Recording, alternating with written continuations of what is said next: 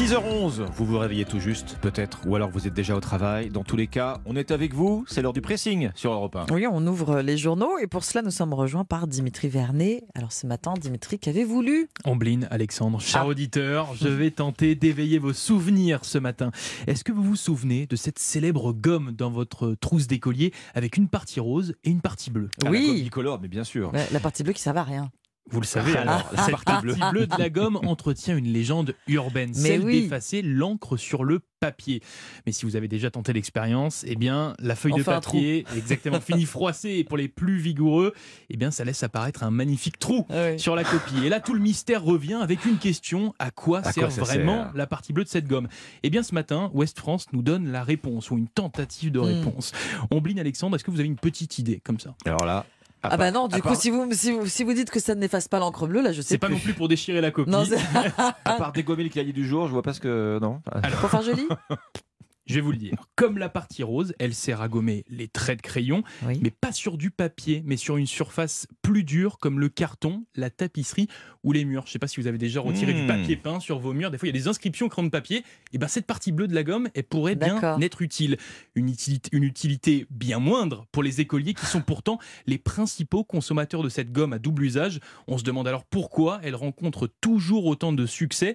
Eh bien, figurez-vous que c'est pour des raisons marketing. C'est en tout cas ce que montre une étude menée par la célèbre marque productrice de ces gommes, démontrant que les parents l'achètent parce que c'est un souvenir Mm. de leur enfance, un souvenir dans leur trousse, une sorte de tradition que cette partie bleue de la gomme a aussi bien du mal à gommer. Ah, Avec la petite odeur aussi quand on ouvre la trousse de cette, de, de cette gomme. Ça rappelle des souvenirs de collège et de, et de lycée. Cette, cette- ouais. cette partie bleue euh, sert à, à effacer des crayons, des cartons, mais on n'est pas au courant. C'est ça. Voilà, Bon, c'est jamais sait. mentionné. on euh, on le dit pas. Bon, d'accord, c'est un secret. Maintenant, Ok. on le sait grâce Maintenant, à vous, Dimitri Vernet. Merci beaucoup. Ombline, votre sélection ce matin. Il y a six mois, c'était une information dévoilée par le Figaro, information confirmée au mois de mai. Dans exactement 50 jours, 50 jours, ce sera la fermeture définitive. On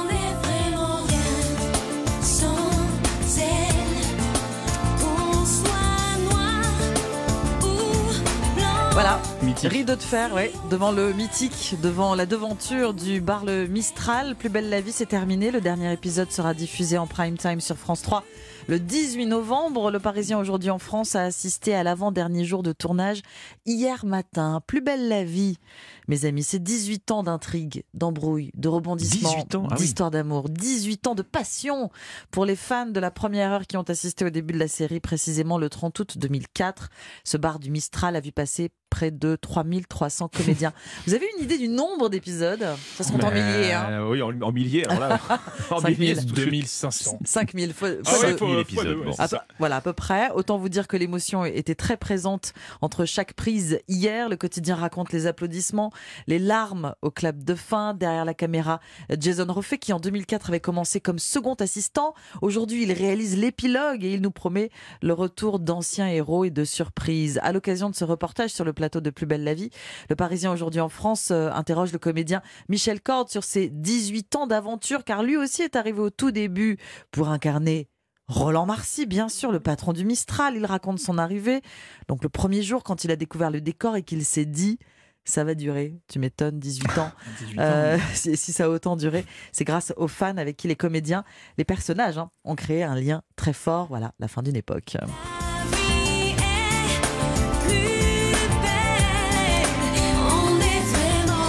Plus belle la vie, voilà, c'est fini l'histoire. euh, sniff. euh, Ça va être l'interview de Michel Corde et la fin du tournage dans Le Parisien aujourd'hui en France.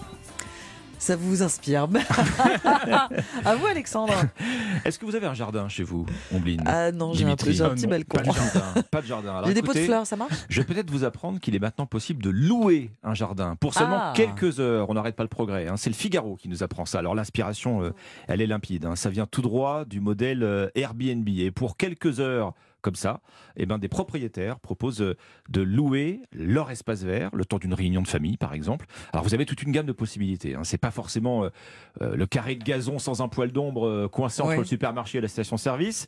ça dépend. Ça dépend du prix Ça que vous êtes prêt à prix, ouais, mettre. c'est ça, ça dépend Non, ce que vous, voulez. Vous pouvez vraiment louer quelque chose de beau hein, avec piscine, avec un coin euh, barbecue. Vous avez maintenant plus de 1000 offres euh, comme ça. Ça se passe sur le site jardinprivé.com. Alors c'est un bébé Covid. hein. Euh, sa fondatrice a eu la puce à l'oreille, vous savez, au moment des restrictions de, de déplacement, euh, de, de- de- confinement. Jusqu'ici d'ailleurs, la clientèle numéro un, elle est essentiellement euh, parisienne, hein, francilienne, puisque les trois quarts des jardins qui sont euh, disponibles sur ce site, bah, ils sont situés euh, en, en Ile-de-France. La plupart du temps, donc, c'est une location à la journée. Ça va être pour, je sais pas, un anniversaire, un événement à fêter. Alors, le, le concept a, a tellement cartonné cet été pendant la canicule que les propriétaires euh, étaient nombreux à se faire une belle culbute financière. hein. Ils, beau- ils étaient nombreux à louer leur jardin quasiment tous les jours. Tous les jours. Ouais, Tous les jours, Vous ouais. regardez le tarif, ça fait quand même entre, euh, pour un beau jardin, Mm. entre 150 et 300 euros la journée hein, pour les propriétaires. Euh, la fourchette haute, c'est avec la piscine évidemment. Alors c'est pas rien, vous allez me dire, mais c'est une somme qui est souvent répartie entre les participants. Hein, ça peut Ah bah revenir, oui. si on est nombreux, à, je sais pas, 10-15 euros par personne. En tout cas, ça sera toujours moins cher évidemment que, que de louer une salle si on parle de, Oui. de fêter un événement.